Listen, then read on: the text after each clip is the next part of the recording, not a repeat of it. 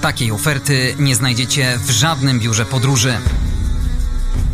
Zabieram Was w niebezpieczną wyprawę dookoła świata. Odwiedzimy miejsca naznaczone historią, konfliktami, terroryzmem czy ludobójstwem. Zapraszam na podcast Jak nie zwiedzać świata. Andrzej Gliniak, dzień dobry. No to zaczynamy cykl podróży w rejony, gdzie nie będzie miejsca na ekskluzywne hotele i drinki z palemką. Na początku dziękuję patronom mojego podcastu, grupa Pozbet, profesjonaliści z branży konstrukcji betonowych, oraz MiraTrans, jedna z najbardziej dynamicznie rozwijających się firm z branży transport, spedycja, logistyka. Kłaniam się nisko, dziękuję za wsparcie, zachęcam też do odwiedzenia strony na profilu facebookowym podcastu Jak nie zwiedzać świata. A dziś w pierwszym odcinku porozmawiamy o jednym z najbardziej zapalnych punktów na mapie Europy. Najmłodsze, jedno z najmniejszych i jedno z najbiedniejszych miejsc Starego Kontynentu, czyli Kosowo, które miałem przyjemność odwiedzić rok temu. Kosowo znajduje się na Bałkanach, zamieszkuje je 2 miliony ludzi, 90% to Albańczycy, kilka procent zaledwie Serbowie. Kosowo graniczy z Serbią, Czarnogórą, Albanią i Macedonią Północną. Celowo użyłem tutaj słowa miejsce, bo ile przez większość krajów Unii Europejskiej oraz NATO Kosowo uznawane jest jako państwo niepodległe. Ogłosiło swoją niepodległość od Serbii w 2008 roku. Autonomię Kosowa uznały m.in. Polska czy Stany Zjednoczone. O tyle są oczywiście kraje na czele z Serbią, a także jej wielkim sojusznikiem Rosją, które absolutnie nie uznają autonomii Kosowa i wciąż traktują jako integralną część Serbii. Nie będziemy tutaj się zagłębiać w genezę trwającego od wielu lat konfliktu o status tego miejsca między nienawidzącymi się Serbami a Albańczykami, bo to nie podcast historyczny. Oczywiście pewny rys w trakcie programu nakreślimy, żebyście mogli lepiej zrozumieć realia Kosowa. Natomiast nie ma wątpliwości, że jest to terytorium sporne, taka beczka prochu, która w każdej chwili może wybuchnąć. I myślę, że jak mało kto w tych zawiłych, pogmatwanych realiach tamtejszych odnajduje się dzisiejszy gość, aktor serialowy Lombard Życie pod Zastaw, sportowiec, futbolista amerykański, reprezentant Polski, który przez 9 miesięcy stacjonował w jednostce specjalnej na terytorium Kosowa, mając za zadanie stabilizować napięcia między nienawidzącymi się stronami. Dominik Dąbrowski, dzień dobry. Witam Ciebie, witam wszystkich słuchaczy. Dzień dobry. Dominik, oprócz wątków oczywiście związanych z Twoją misją, będziemy chcieli również opowiedzieć słuchaczom, którzy lubią adrenalinę, którzy lubią takie nietypowe podróże bez biura podróży, a także którzy w niedalekiej przyszłości chcieliby na przykład odwiedzić Kosowo. Co warto wiedzieć o tym miejscu? Taki praktyczny poradnik, czyli porozmawiamy sobie też o obyczajach, o bezpieczeństwie, o cenach. Myślę, że to wciąż takie mało znane miejsce dla turystów, które dopiero się otwiera, a na pewno przewodnik Polak za granicą na stronie Ministerstwa Spraw Zagranicznych nie zachęca do odwiedzin. Ja sobie pozwolę, Dominik, zacytować. Zagrożenie przestępczością pospolitą w Kosowie jest wysokie. Należy zachować szczególną ostrożność podczas postojów na małych, niestrzeżonych parkingach przydrożnych, a w nocy w ogóle się na nich nie zatrzymywać. Korupcja w Kosowie jest bardzo wysoka. Należy unikać tanich hoteli, bo może wystąpić zagrożenie w postaci kradzieży, zakłócania ciszy nocnej, nagabywania, szczególnie młodych kobiet, handel narkotykami, nielegalny hazard, prostytucja. I pewnego pięknego, słonecznego dnia dzisiejszy gość Dominik Dąbrowski wstał, zaparzył sobie kawę, wyszedł na balkon i stwierdził: jadę na misję do Kosowa. Przyznam, było to z mojej strony już w głowie od dawna. Jako funkcjonariusz policji można się starać ubiegać o wyjazd na taką misję, natomiast to nie jest, że ktoś każe jechać, tylko wiadomo, trzeba przejść szereg różnych etapów, żeby znaleźć się w Kosowie. Trzeba złożyć odpowiedni raport, który musi być pozytywnie zaopiniowany przez przełożonych, następnie szkolenie miesięczne i dopiero wtedy można wyjeżdżać do Kosowa. Nie jest to na pewno państwo takie typowo turystyczne, wręcz w ogóle nie jest turystyczne i ja osobiście na pewno bym nie proponował takich indywidualnych wycieczek, dokładnie, czyli że dwie pary postanawiają, że sobie pojadą do Kosowa. Na romantyczny wyjazd. Dokładnie, bo może się okazać, że nie będzie to tak romantyczne, jakby im się wydawało. Ja bym też nie chciał, żebyśmy aż tak strasznie demonizowali, tym bardziej, że w Kosowie byłem ze swoją partnerką. Co prawda innych wrażeń niż te romantyczne szukaliśmy, ale w zasadzie oprócz jednego nieprzyjemnego incydentu, który spotkał nas w Mitrovicy, o którym jeszcze opowiem, no nic złego nam się nie stało, natomiast na pewno zgodzę się z tobą, że przy tych mniej sprzyjających okolicznościach jest to miejsce, z którego po prostu można nie wrócić. No, teoretycznie tak, no ja nikomu źle nie życzę, natomiast tu trzeba brać pod uwagę, że nie wiem, jak dla mnie, jakbym miał porównywać to Kosowo w chwili obecnej, to jest takie o wiele gorsze, nie wiem, lata 90. w Polsce. Mówię o przestępczości. Różne grupy zorganizowane, wiadomo, robiły różne rzeczy w różnych miejscach i tam ta przestępczość jest taka zorganizowana. To są przemyty różnego rodzaju, to jest zapewne handel narkotykami, tam są porwania, na przykład dzieci na organy. Zdarzały się też takie przypadki, dlatego no naprawdę no nie polecam tego jako miejsce turystyczne, ale trzeba przyznać, że jest to piękne państwo, piękny kraj. Oczywiście góry, jeziora, oczywiście nie mają dostępu do morza jak Chorwacja, natomiast no, naprawdę turystycznie mogliby bardzo dużo, gdyby to wszystko było poukładane i gdyby to było no, o wiele bardziej cywilizowane. Skąd w takim razie pomysł na Kosowo? Czy to taki typowy aspekt ekonomiczny przeważył, czyli wyjazd za dobrze płatną pracą, czy jednak było jakieś drugie dno? Interesowałeś się tym konfliktem? Jakieś dla ciebie było to swoiste wyzwanie? Nie ukrywam, jeśli ktoś twierdzi inaczej, no to kłamie. No wiadomo, że na takiej misji jest płacone tak, jakbyśmy pracowali normalnie jako funkcjonariusz policji w Polsce, plus dodatek jest zagraniczny i plus jest druga pensja, ponieważ my podlegaliśmy pod EULEX, czyli pod Brukselę, Unię Europejską i nawet takie logo Unii Europejskiej mieliśmy na naszych niebieskich beretach podczas misji, a na przykład nie orzełek polski.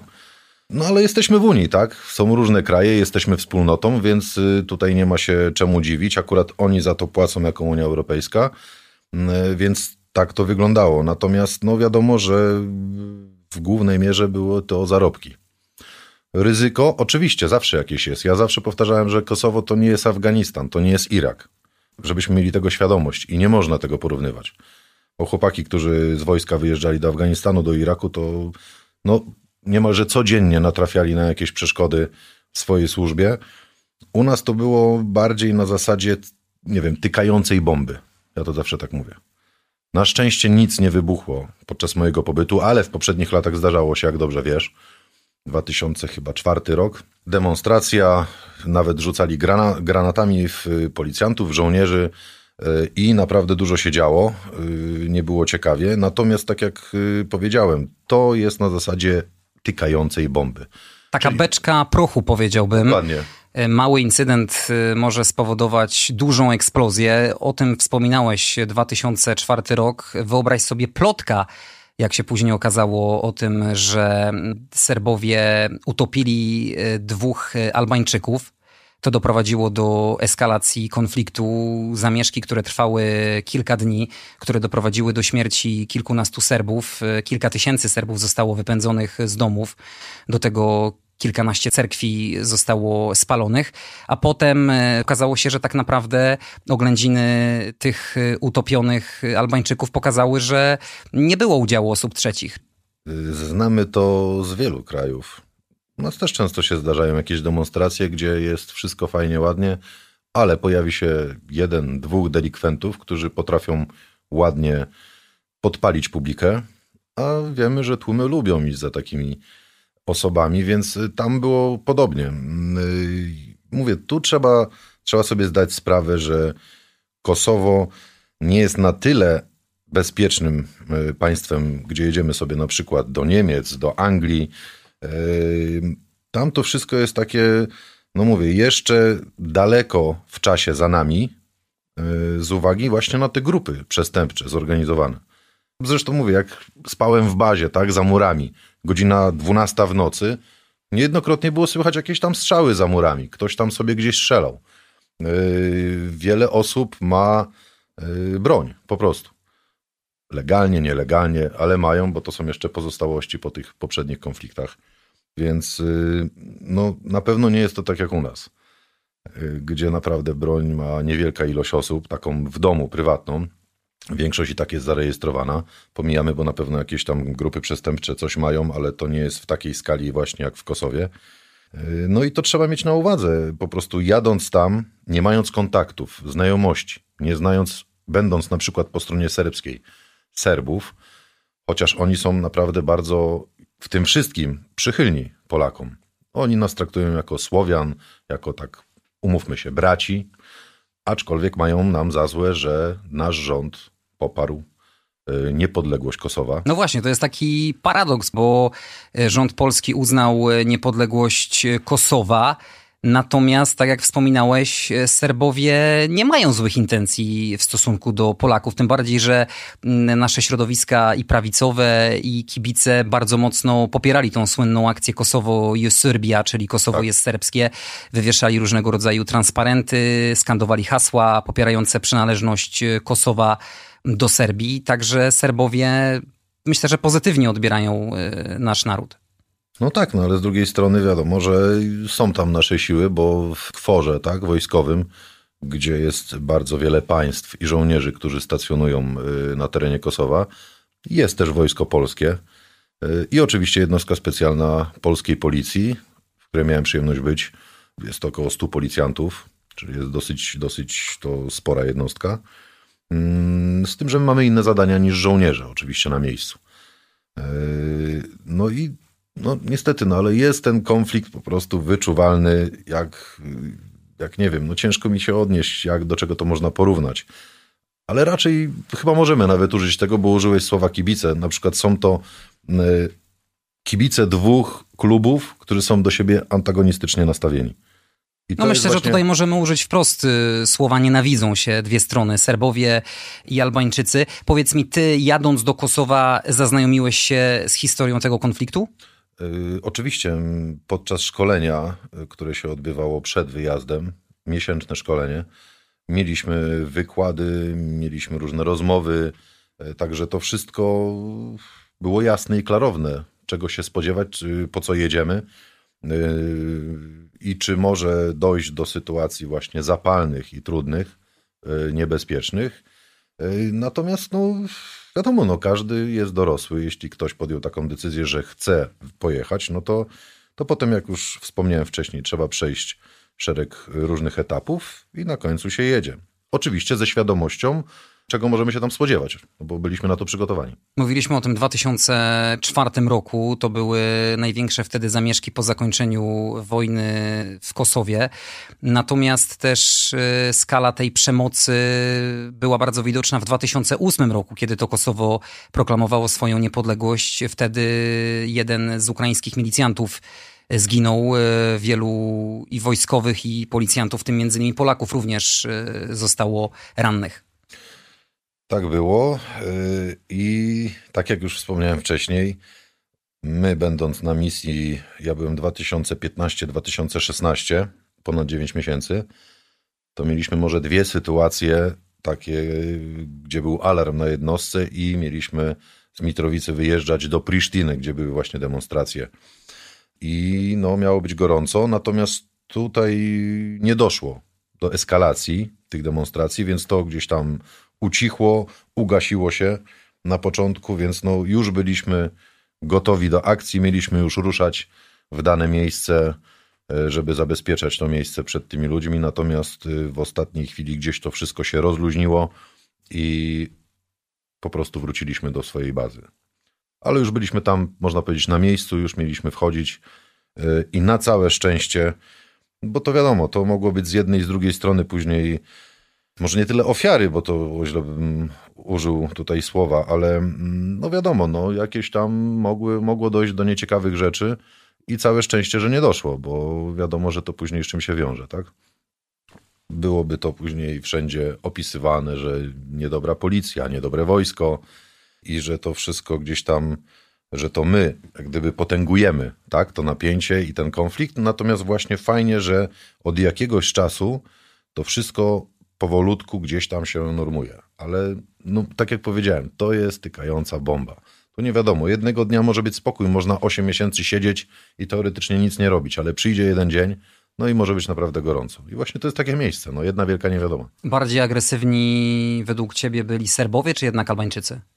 To nie można powiedzieć, oni tak się nienawidzą, tak jak powiedziałeś wcześniej, przez to, że wiadomo, Serbowie mają pretensje do Albańczyków o to, że to oni zajęli ich. To tak jakby, nie wiem, no Czesi teraz wjechali na nasze województwo na przykład, polskie, osiedlili się tam, byłoby ich znacznie więcej i któregoś dnia postanowiliby, dobrze, to zrobimy sobie tutaj jakąś nazwę, powiedzmy tam pochodzącą czeską i to będzie teraz osobne państwo, no to co, Polacy by nie byli zdenerwowani na takie coś? Oczywiście, żeby byli i byłoby niezłe zamieszanie. Natomiast no tam to tak wyglądało. No. Stąd nieprzypadkowa nazwa kocioł bałkański. Tak, jest to taki kocioł, a tym bardziej, że zwiedziłem, można powiedzieć, całe Bałkany, bo miałem przyjemność być i w Chorwacji, i właśnie w Serbii, ale w Serbii, tak? Nie w Kosowie, mówimy teraz o czymś innym, w Czarnogórze, w Macedonii i naprawdę to są jak gdyby dwa różne światy. To są typowo turystyczne, piękne miejsca, fantastyczni ludzie, pozytywnie nastawieni do każdego, bo wiadomo, turysta zostawia pieniążki w danym kraju. I wiele budżetów państwa też, że tak powiem, z tego czerpie. Natomiast tutaj jest ten problem, bo państwo jest naprawdę ładne, Kosowo, no ale jak ktoś powiedział, no to dalej to jest Serbia, tak? Bo to jest, no tak jak powiedzieli Serbowie, którzy trzymają się bardzo z Rosjanami. Powiedzieli, niech sobie będą Amerykanie, niech sobie będą inne wojska z całego świata.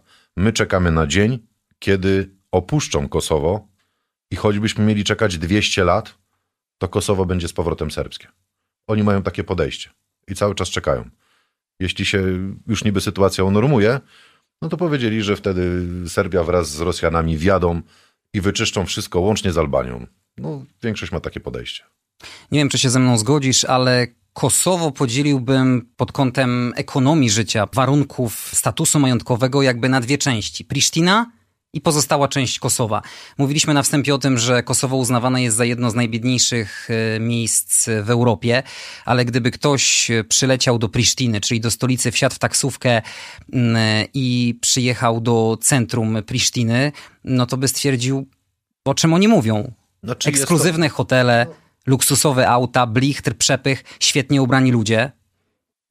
Ja bym powiedział może troszeczkę inaczej, bo Prisztina, przynajmniej jak ja byłem 2015-2016, minęło kilka lat, ale to była też troszeczkę jedna wielka budowa. Ja to tak nazywałem.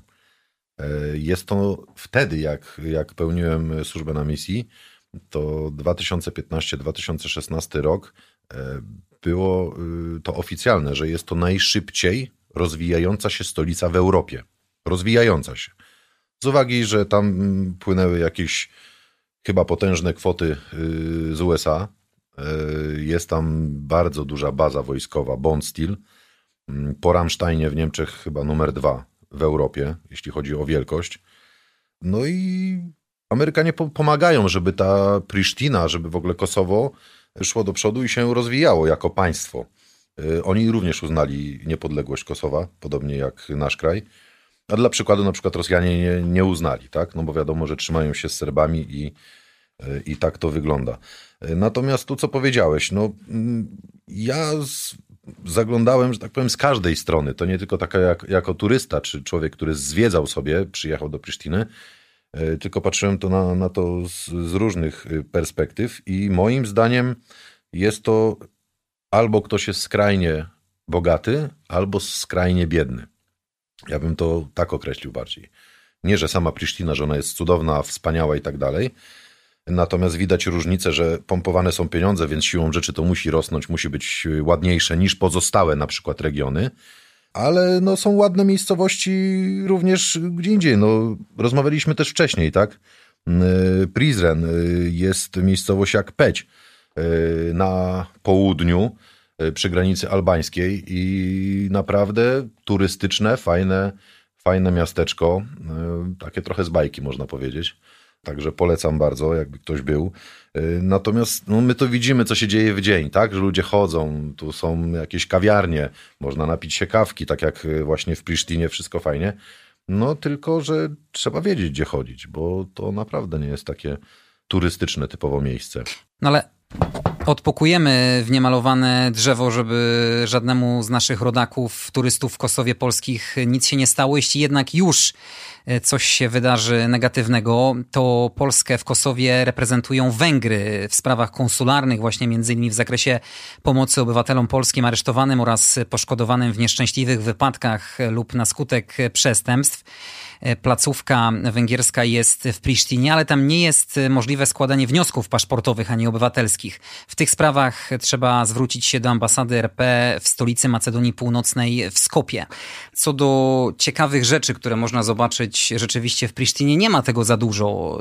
Nie wiem, czy na tobie duże wrażenie zrobiła ta Biblioteka Narodowa, budynek może bardziej ten Biblioteki Narodowej, który mi kojarzy się z takim statkiem kosmicznym. Jego dach tworzą te kopuły, 99 kopuł stylizowane na tak zwane kelesze, to jest tradycyjne albańskie nakrycie głowy. Warto sobie wygooglować, naprawdę fajnie to wygląda.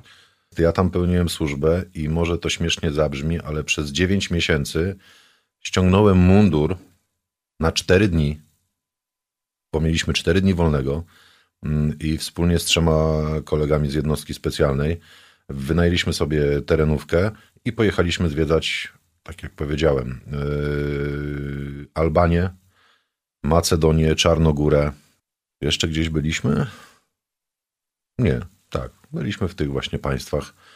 U mnie to wyglądało. Mundur, opancerzone terenówki, długa broń, krótka broń, kamizelki, i na 2 samochody. Tak wyglądały moje, że tak powiem, zwiedzanie Kosowa stricte. Mówiłeś o Stanach Zjednoczonych.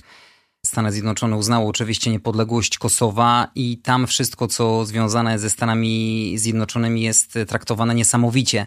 Amerykanie są wręcz bohaterami narodowymi. W Prisztinie Bill Clinton, były amerykański prezydent, ma swój pomnik. To jest bohater narodowy, nawet nazywany jest ojcem Kosowa. To jest osoba, z której inicjatywy rozpoczęły się natowskie bombardowania na pozycje jugosłowiańskie i tym samym zmusiły Jugosławię do wycofania się z Kosowa. Jest przecież bulwar Billa Clintona, jest ulica, jest także jedna z głównych ulic George'a W. Busha. Jest. Rzeczywiście Amerykanie tam mają zawsze drzwi otwarte. Wielka afirmacja Amerykanów, Ameryki. Bo to są ich, można powiedzieć, wybawiciele, którzy bardzo im pomogli. I w drugą stronę Serbowie mają taką swoją Amerykę w postaci Rosji, gdzie po części serbskiej w Kosowie, którą zamieszkują Serbowie, gdzie jeździłem, jest mnóstwo, nawet na blokach potrafi być olbrzymi billboard z Władimirem Putinem. I to jest ich Clinton. Więc to działa, jak wiemy, w dwie strony. Kto kogo popiera, no to tego kochamy. Wiadomo, że Ameryka bardzo wspiera Kosowo i pod względem finansowym i samym faktem, że mają tam wielką bazę amerykańską, wojskową. To jest taka gwarancja bezpieczeństwa, że nie wjadą Serbowie, że nie wjedzie Rosja, bo jednak no, byłby to wtedy dosyć spory konflikt. Więc oni czują się pewnie i wiedzą, że dzięki Ameryce jest spokój. Militarny, przynajmniej taki, wiadomo, jeśli chodziłoby o wojnę, że nagle Serbowie mieliby z Rosjanami wjechać do Albanii, to Albania i ludzie z Kosowa wiedzą, że to do tego nie dojdzie, póki właśnie stacjonują Amerykanie i nawet siły KFOR-u z innych państw, bo tych żołnierzy naprawdę jest sporo.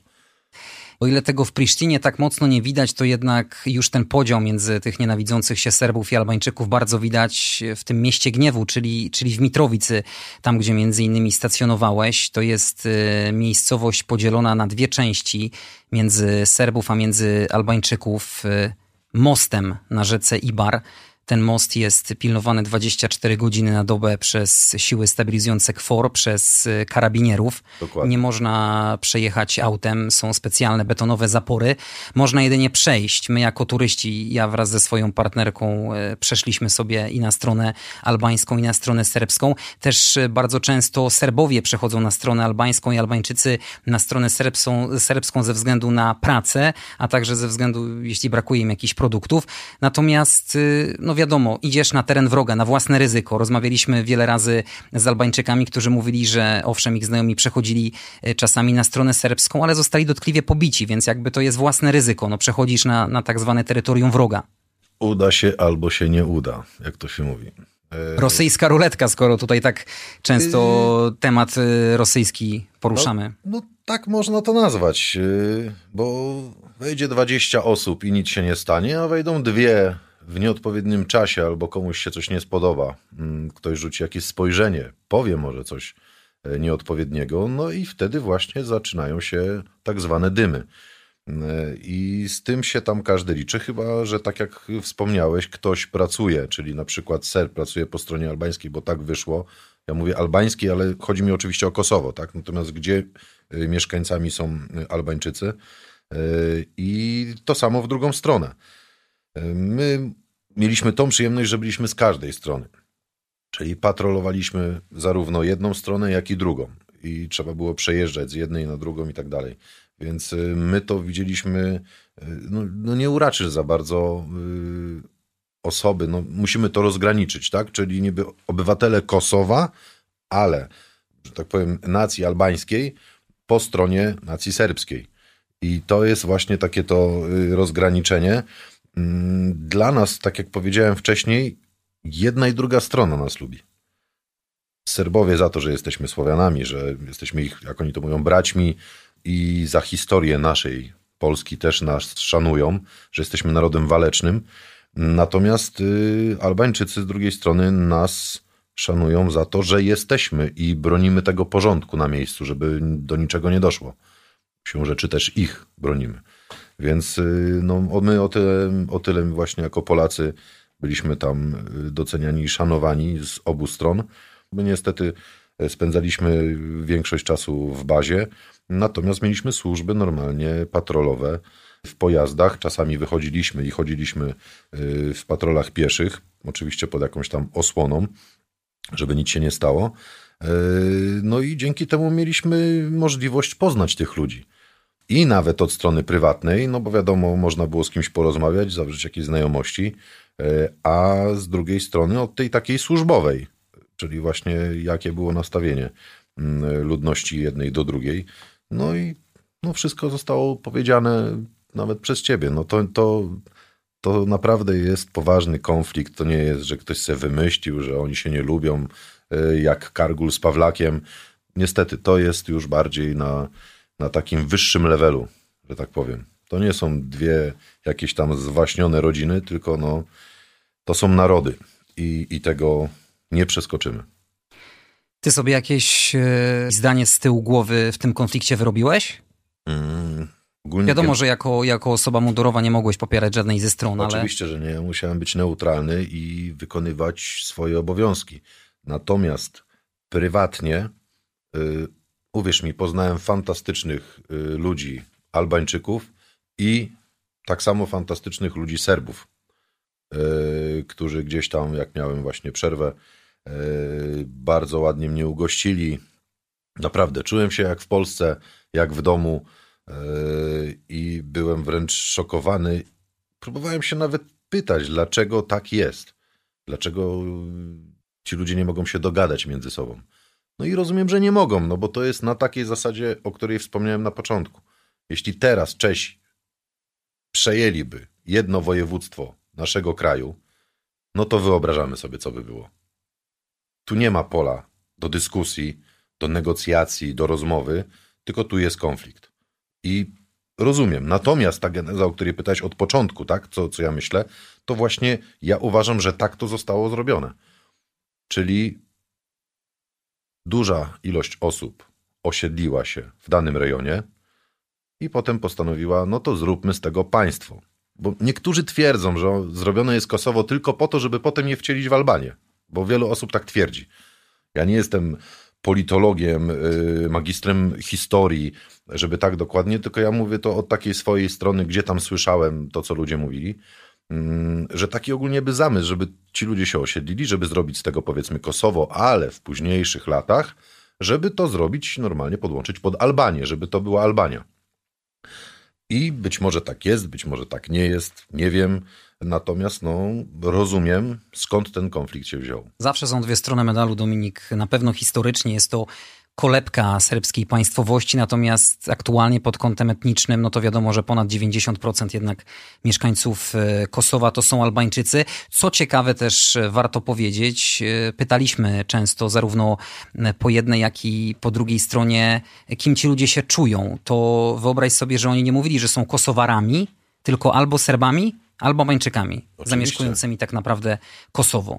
Oczywiście, że tak właśnie i dlatego to tylko potwierdza to, co powiedziałem przed chwilą, że Kosowo jest po części takim sztucznym tworem, można tak powiedzieć, jako państwo, być może z daleko idącymi planami, żeby za 10, 20, 40 lat, jak już będzie tam 99% albo 98% obywateli Kosowa, ale pochodzących z Albanii, żeby zrobić z tego Albanię. No nie wiemy, jak to będzie. Na pewno polecam osobom, które lubią taką ekstremalną turystykę, Mitrovicę. Na mnie zrobiła niesamowite wrażenie.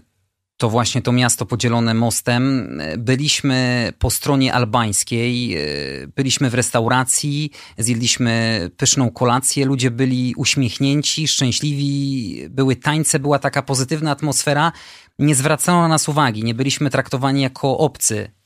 Potem poszliśmy na stronę serbską i to wszystko się zmieniło o 180 stopni. Szliśmy sobie główną ulicą po stronie serbskiej. Ja sobie kręciłem jakieś filmy i nagle usłyszeliśmy z pobliskiego balkonu takie nieprzyjazne głosy po serbsku. Moja partnerka odpowiedziała po angielsku, że nie rozumiemy serbskiego, na co oni przeszli płynnie na język angielski i zapytali, dlaczego kręcicie nasze świętości, nasze barwy, bo trzeba podkreślić, że po stronie serbskiej jest całe morze flag, różnego rodzaju graffiti, barw, tak, w barwach serbskich, na oknach, na balkonach, także w barwach rosyjskich. Zapytali, dlaczego, jakim prawem kręcę ich barwy. Odpowiedzieliśmy, że jesteśmy turystami, na co oni zapytali, skąd przyjechaliście. I w momencie, kiedy padło hasło Polska, ich stosunek do nas diametralnie się od razu zmienił. Uśmiechy, pozytywna reakcja, nawet już z nami chcieli pić rakije. Także to też o tym mówiłeś, że Polacy są pozytywnie odbierani przez Serbów. Kolejny przykład. Weszliśmy sobie do kawiarni, siedziało kilka osób przy stoliku i też patrzyli na nas na początku nieprzychylnie. Traktowali nas jako obcych, takie kolokwialnie mówiąc spojrzenia spod łba. To może Amerykanów. Myśleli może, że jesteście z Ameryki, teoretycznie. W momencie, kiedy ja zwróciłem się do kelnerki i do właściciela, że witamy, jesteśmy turystami z Polski, od razu już też jakby bardzo, bardzo fajne wrażenie zrobiliśmy. Bardzo mili, sympatyczni byli dla nas. Często po stronie serbskiej też legitymowała nas policja. Też pytała, dlaczego robimy zdjęcia, dlaczego kręcimy jakieś filmiki. Tak jak mówiliśmy, mnóstwo graffiti w barwach bohaterów narodowych, zarówno serbskich, jak i rosyjskich można zobaczyć. To morze flag naprawdę robi wrażenie. Bardzo mocny ten nacjonalizm serbski, to przywiązanie do tej państwowości jest widoczne. To jest niesamowite. Jest. No i tu dla przykładu mieliśmy też między innymi w swoich obowiązkach takie na nasze warunki nietypowe obowiązki, bo na przykład były to konwoje sędziów i prokuratorów na rozprawy sądowe i tam gdzieś się mówi, powiedzmy, na zapleczu, że te wszystkie osoby mają wyroki śmierci. Ci prokuratorzy, sędziowie z uwagi, że sądzą, oskarżają dla Serbów, bohaterów serbskich, a tutaj są traktowani jak zbrodniarze wojenni lub ludzie, którzy dokonali jakichś tam przestępstw jeszcze za czasów tej wojny i konfliktu. Więc to jest też taka właśnie ciekawostka, że my musieliśmy konwojować na rozprawy do sądu prokuratorów i sędziów, bo Serbowie oficjalnie grozili. Wy chcecie naszego bohatera skazać, oskarżyć, to nie macie życia, po prostu. I to nie jest codzienna sytuacja. Nie spotkałem się być może gdzieś na Bliskim Wschodzie, może w takich miejscach gdzieś takie sytuacje mają miejsce, ale ja się pierwszy raz w życiu z takim czymś spotkałem, i oczywiście robiliśmy swoje i to były naprawdę poważne konwoje, czyli nie, że na zabawę proszę sobie wsiąść, my przejedziemy i będzie fajnie. To było pełne skupienie, 2 pojazdy opancerzone, w kamizelkach, w hełmach, w pojeździe opancerzonym, więc tu naprawdę poważnie to wszystko jest odbierane przez władzę i niecodzienny widok i niecodzienne czynności na pewno. Ale na pewno zgodzisz się z tym, że jednak Serbowie po tej swojej stronie są bardziej nieufni wobec obcych. Bardziej jest to na pewno hermetyczne. Pamiętam też taką sytuację, że tuż przy przejściu na stronę serbską znajduje się pomnik ofiar serbskich zamordowanych przez Albańczyków, oczywiście z imionami, nazwiskami, z datami śmierci. Na ławeczce pobliskiej siedzieli sobie Serbowie, też podeszliśmy, chcieliśmy chwilę porozmawiać, zapytać a propos ich obyczajów, a propos ich życia.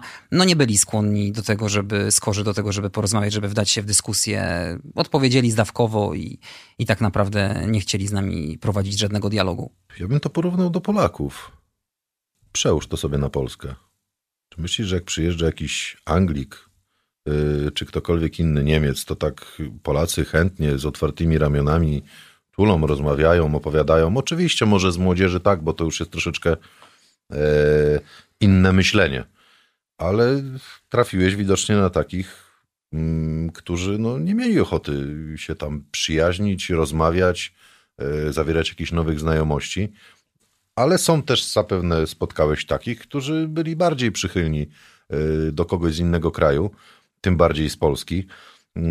I moim zdaniem właśnie z tego to wynika, że Albańczycy są bardziej otwarci. To jest troszeczkę tak jak, nie wiem, ja mógłbym porównać to bardziej jak byłem kiedyś w Turcji czy w Tunezji, to bardziej to jest taka, o tutaj fajnie, tu tego, tamtego. Oni też żyją bardzo z handlu oczywiście, co zresztą zauważyłeś, bo Kosowo to jest raj podróbek, jak ja to mówię. Rolex, który widziałem na lotnisku wracając z misji z zieloną kopertą za, żeby nie skłamać, 160 000 złotych, oryginalny, identyczny był do kupienia za 100 euro w Kosowie. I naprawdę, uwierz mi, że wyglądał identycznie. Wiadomo, znawca to pozna, że to nie jest to, ale oni mają wszystko.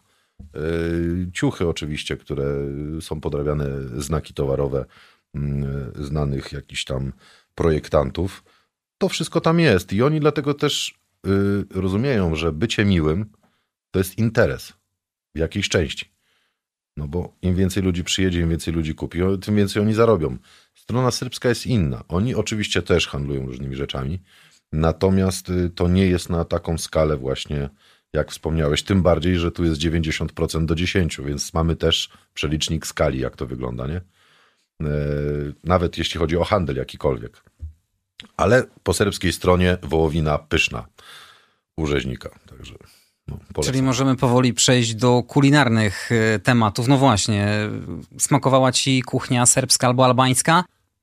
Oczywiście po stronie serbskiej bardzo słynne, pyszne mieszane mięso, czyli dosłownie mamy karkóweczkę, mamy kiełbaskę, mamy kurczaka i są to po prostu kawałki mięsa w jakichś tam przyprawach i do tego oczywiście słynna szopska sałata, czyli mamy tam ogóreczek, pomidorek, cebulka, wszystko w wielkiej misce, że nawet jakby tylko to zjeść, to człowiek będzie pełny, zanim to się, wiadomo, tam większość to wody w tym i na to posypane kozim serem. Coś przepysznego w połączeniu z tym mięsem, naprawdę można się najeść, to tak po polsku, tak jak nasz, powiedzmy, schabowy, pierogi, to jest chyba najbardziej, czyli to mieszane mięso plus ta szopska sałata jest najbardziej chyba takim znanym jedzeniem i każdy, kto tam jest, to na pewno musi to spróbować, bo to jest pierwsze w karcie dań. Po stronie albańskiej znowu plaskawice też są dosyć znane, te ich tam, powiedzmy, burger kosztuje 1 euro z tym mięsem, tam baranina, wiadomo, albo kurczak, czy wołowina. Wieprzowiny nie ma, wiemy dlaczego, bo to chyba normalne. Natomiast to można w tych małych takich restauracyjkach, to powiem w Kosowie po stronie albańskiej można za grosze zjeść. No właśnie, tutaj wspomniałeś aspekt cenowy. Rzeczywiście te ceny są bardzo, bardzo pozytywne dla Polaków, bo tak naprawdę po stronie albańskiej zjedliśmy kolację z 2-3 dań i tak naprawdę zapłaciliśmy 2-3 razy mniej niż w Polsce. Nie wiem, czy nie mniej nawet, bo tak jak powiedziałem, zjesz takie 2 burgerki, albo talerz, gdzie to nie jest w bułce, tylko na przykład właśnie z frytkami czy z ryżem i do tego surówki, no to jest koszt maksymalnie 10 zł, czasami może 8, no to u nas za takie jedzenie naprawdę trzeba z 3 dyszki rzucić w Polsce, żeby to poczuć. Więc na pewno jest o wiele taniej. Noclegi też nie są drogie w Mitrowicy. Nie wiem, bo nie korzystałem. W Mitrowicy ciężko, mogę polecić z pełną odpowiedzialnością hotel o nazwie Dardaj.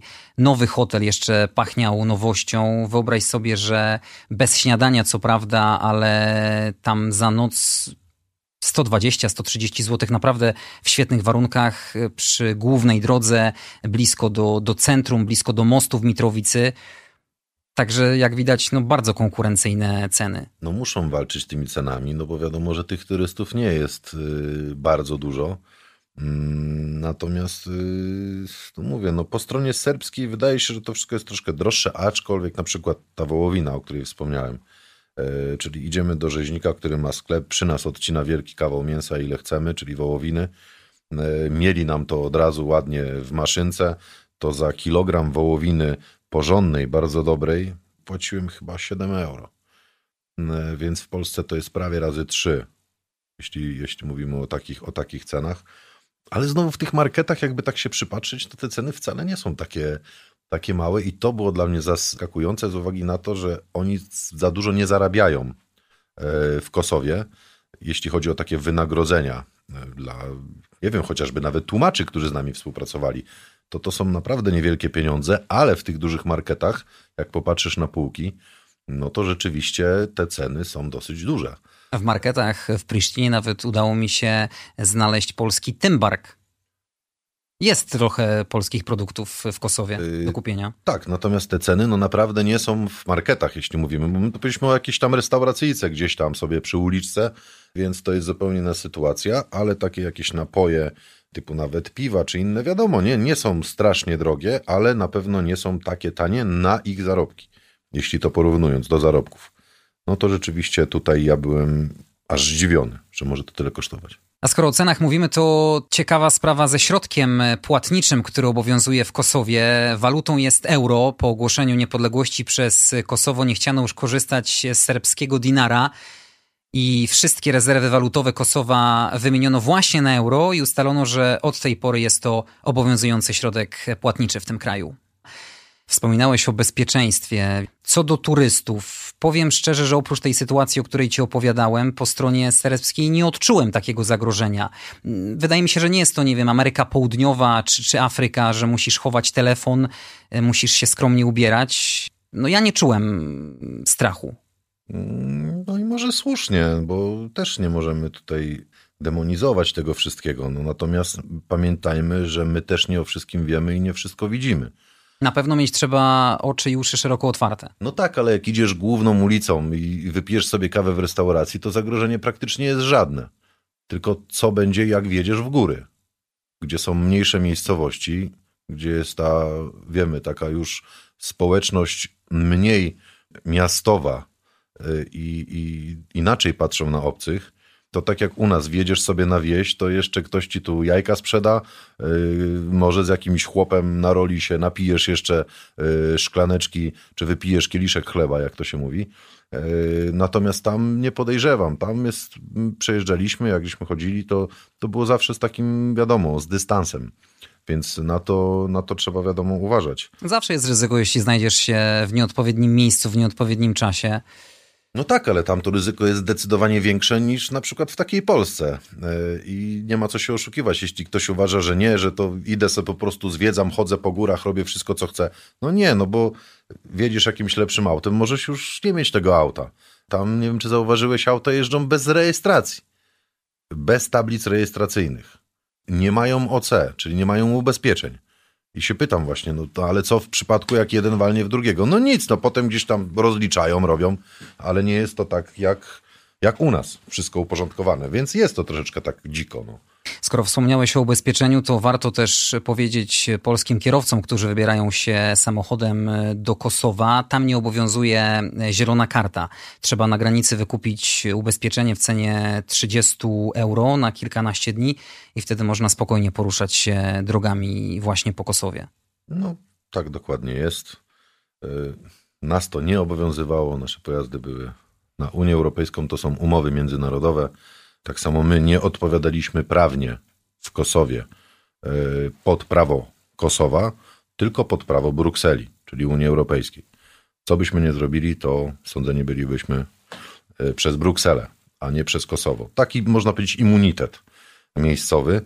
Natomiast też my nie mieliśmy interweniować, bo od tego jest Kosowo-Polis, czyli policja w Kosowie. Do wykroczeń, do jakichś przestępstw, kradzieży, pobić, napadów. Tym się nie zajmuje jednostka specjalna polskiej policji, ani KFOR. U nas to już bardziej jakby była strzelanina, byłoby zagrożenie. Do nas by strzelano. To wtedy jak najbardziej powinniśmy interweniować. A tak mieliśmy nie potęgować tego napięcia, które jest na miejscu. Jeszcze możemy chwilę zostać na czterech kółkach. Na pewno ten stan dróg się bardzo mocno w Kosowie poprawił, bo o ile jeszcze kilka lat temu, a przede wszystkim po wojnie były w fatalnym stanie, to o tyle teraz jechaliśmy normalnie kilkadziesiąt kilometrów autostradą, jak na zachodzie. To się zmienia z roku na rok.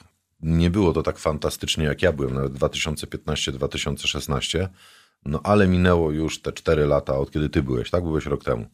Więc minęły 4 lata i zapewne sporo się zmieniło, tak jak pewnie i w Polsce. Natomiast te drogi były bardzo nieciekawe. Wręcz ich nie było czasami, bo jechało się dłuższy odcinek taką ubitą drogą w kurzu. Nie był to na pewno asfalt wylany. Teraz pewnie to się jakoś rozwija, idzie do przodu. Skąd te bezpańskie psy? Bo praktycznie niemal na każdej ulicy można zobaczyć psiaki błąkające się bez swoich właścicieli. To są właśnie porzucone psy, psy, które urodziły się jako dzikie i zakładają sobie takie watachy.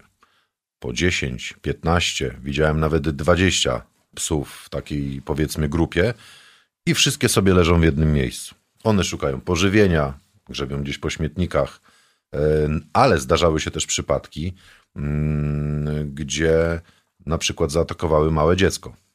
I gdyby nie interwencja dorosłego faceta, który się wrzucił na te psy z jakimś kijem, zaczął je rozganiać, to prawdopodobnie to dziecko zostałoby zjedzone. I takie są realia. Nie wiem, dlaczego nikt z tym nic nie robi, bo tych psów jest multum. I tak jak powiedziałem, to są takie grupy zorganizowane tych psów. Działają w grupie, to jest taka banda, można tak to ująć. I szuka pożywienia, jak każde zwierzę chce przeżyć. Więc to jest na pewno tam niebezpieczne. Sami wielokrotnie na służbach przechodząc obok takiej watachy, rękę trzymałem na broni. Jakby się rzuciły, to wiadomo, my mogliśmy się obronić, ale nie każdy może.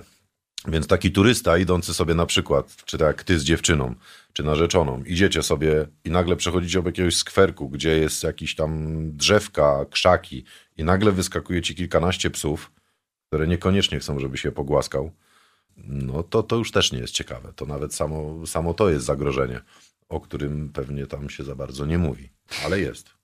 Ale rozumiem, że to spotkanie z czworonogami to nie było najniebezpieczniejsze wydarzenie, jakie spotkało cię w Kosowie. Ty miałeś taką sytuację dramatyczną? Jak to się mówi, dżentelmeni o tym nie rozmawiają. Ja się bardzo cieszę, że tam byłem. Wróciłem cały i zdrowy, i podobnie jak moi koledzy i kilka koleżanek z jednostki specjalnej. Natomiast podczas naszej rotacji na pewno było takie zdarzenie, gdzie patrol Kosowo-Polis, czyli tej miejscowej policji, zatrzymywał do kontroli drogowej jakiś tam pojazd.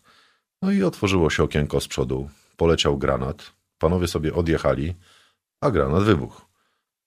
Jednemu policjantowi chyba urwało nogę, drugi coś miał chyba z ręką. Więc tam nie ma miękkiej gry, jak to się mówi. I to jest właśnie w tym wszystkim najniebezpieczniejsze, że nie wiesz. Czasami się nie spodziewasz. Gdzieś były sytuacje, gdzie na plac zabaw po stronie na przykład albańskiej wjeżdża facet, Serb, swoim autem, podjeżdża pod jakiś plac zabaw, wyciąga broń z auta i strzela sobie do jakiegoś tam pana, z którym ma konflikt, może jakieś interesy, nie wiem. Też takie sytuacje się zdarzały. Więc to nie jest normalne. I teraz wyobraź sobie, że ty sobie tam idziesz i przechodzisz jako zwykły turysta. Przypadkowo. I przypadkowo zupełnie. I jesteś w środku takiej sytuacji. W Polsce to się raczej nie zdarzy.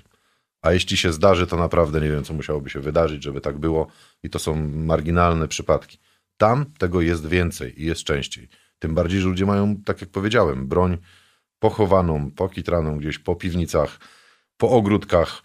I tej broni naprawdę tam jeszcze po konflikcie poprzednim jest naprawdę sporo. No na pewno ta państwowość tam dopiero raczkuje, tym bardziej, że kosowscy politycy mają bardzo często i wojskową przeszłość, i mają konotację z tak zwaną szarą strefą, z organizacjami przestępczymi. Mówiliśmy o tym, że jest to jedno z najbardziej korupcyjnych państw w Europie. Ten nepotyzm się też szerzy. Ja cię zapytam wprost, ty miałeś propozycję korupcyjną tam od kogoś? Andrzeju, do nas nikt nawet nie podchodził. My wyglądaliśmy jak troglodyci. Troszeczkę jak z filmu, niezniszczalni. Na takiej zasadzie. Te niebieskie berety, ten nasz sprzęt, to wszystko naprawdę budziło spory respekt. Poza tym większość z nas to było naprawdę wielkie chłopy, więc to też w jakiś sposób oddziaływało na psychikę potencjalnych sprawców, no bo widzieli, że nie ma sensu zaczynać, no bo jeśli on sobie postrzela do opancerzonego pojazdu, a ja otworzę wieżyczkę i zacznę strzelać z długiej broni, z kałasznikowa, no to nie będzie wesoło, więc ja takich sytuacji nie miałem. Może tu chodzi, na pewno nie o KFOR i na pewno nie o jednostkę specjalną polskiej policji, bo to nawet nie masz możliwości. Bo w czym miała być ta korupcja? My sobie nie zatrzymujemy pojazdów do kontroli. Dzień dobry, co pan ma w bagażniku? Aha, wiezie pan na przykład narkotyki. No to jest pan zatrzymany albo da mi pan jakieś pieniążki. My tego nie robiliśmy, więc nawet nie było możliwości. Może to się odnosi, nie mogę się wypowiadać, ponieważ tego nie wiem i nie mam takiej wiedzy. Ale może miejscowa policja, może jakieś tam inne osoby. Które miejsce w Kosowie na tobie największe wrażenie zrobiło? To zależy, o czym rozmawiamy. Czy takie najbardziej przykre miejsce, to chyba Mitrovica most, jest tak? Najbardziej smutnym miasteczkiem. Bo nie powiem, że to jest wielkie miasto, ale miasteczkiem. Jest na pewno smutnym. Ale z drugiej strony Prisztina, wiadomo. Dla mnie to była jedna wielka budowa. Dużo się działo, dużo było pompowanych pieniędzy. Więc to podejrzewam za jakiś czas naprawdę będzie wyglądać i będzie robiło wrażenie pozytywne. Ale tak jak mówiłem, Peć na południu, Prizren tak samo. To podejrzewam takie fajne miasteczka, gdzie naprawdę turyści czuliby się dobrze i byłoby fajnie. Pozwiedzać, pochodzić, fajne widoki, fajne miejsca. Więc mówię, ja tu najsmutniejsze to jest chyba właśnie Mitrovica, tam gdzie stacjonowałem, to jest takie punkt zapalny tego wszystkiego, ta granica, można powiedzieć, między Serbami a Albańczykami. Jest najsmutniejsza, ale myślę, że godne odwiedzenia, bo to jest jednak ta esencja Kosowa, tak mi się wydaje, żeby zrozumieć ten konflikt, tą nienawiść między stronami serbską i albańską, koniecznie trzeba pojechać do Mitrovicy i z dwóch stron zapoznać się. Ale fajnie byłoby mieć, jadąc tam, kogoś, kto był, ewentualnie zna kogoś z jednej strony, i oczywiście z drugiej, bo wtedy to dużo rzeczy ułatwi i naprawdę można fajne rzeczy pozwiedzać. No i tak to wygląda. No. Także ja osobiście mi się bardzo tam podobało. Czyli absolutnie nie żałujesz tego czasu 9 miesięcy spędzonych w Kosowie? Jakbym nie zrezygnował z pracy już w policji, bo już po prostu miałem dosyć i taką podjąłem decyzję po 15 latach i 3 miesiącach mojej służby, to na pewno bym się starał, żeby tam wrócić ponownie.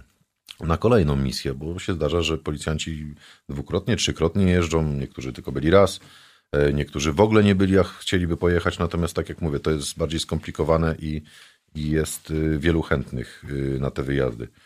Przynajmniej jeśli chodzi o pieniądze, tak? No bo wiadomo, że każdy też patrzy, żeby jakoś normalnie żyć, a tam pieniądze były naprawdę fajne. Ostatnie pytanie. Wierzysz, że w Kosowie będzie pokój, że te zwaśnione strony kiedykolwiek dojdą do porozumienia? Moim zdaniem, jeśli nie stało się to przez tyle lat, to raczej bym na to nie liczył. To jest moje subiektywne odczucie tej całej sytuacji. I tak jak powiedzieli kiedyś mi Serbowie, jak byłem po stronie serbskiej, oni będą czekać 50 lat, 100 lat, 200 lat, ale według nich, według tych osób Kosowo będzie z powrotem serbskie. I czekają tylko na to, aż Amerykanie wrócą do siebie bo być może wiecznie tam nie będą, choć bazę chyba swoją mają wykupioną na 200 lat, więc to jeszcze troszkę zostało.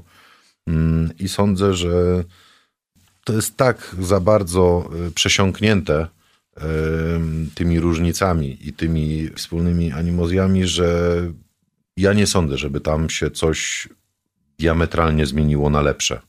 Oczywiście budynki będą rosły, restauracje będą, być może będą pojawiać się turyści, ale ten konflikt między Albańczykami i Serbami moim zdaniem tak szybko nie minie, jeśli w ogóle minie. Czyli te rany się nie będą jednak zabliźniały tak szybko?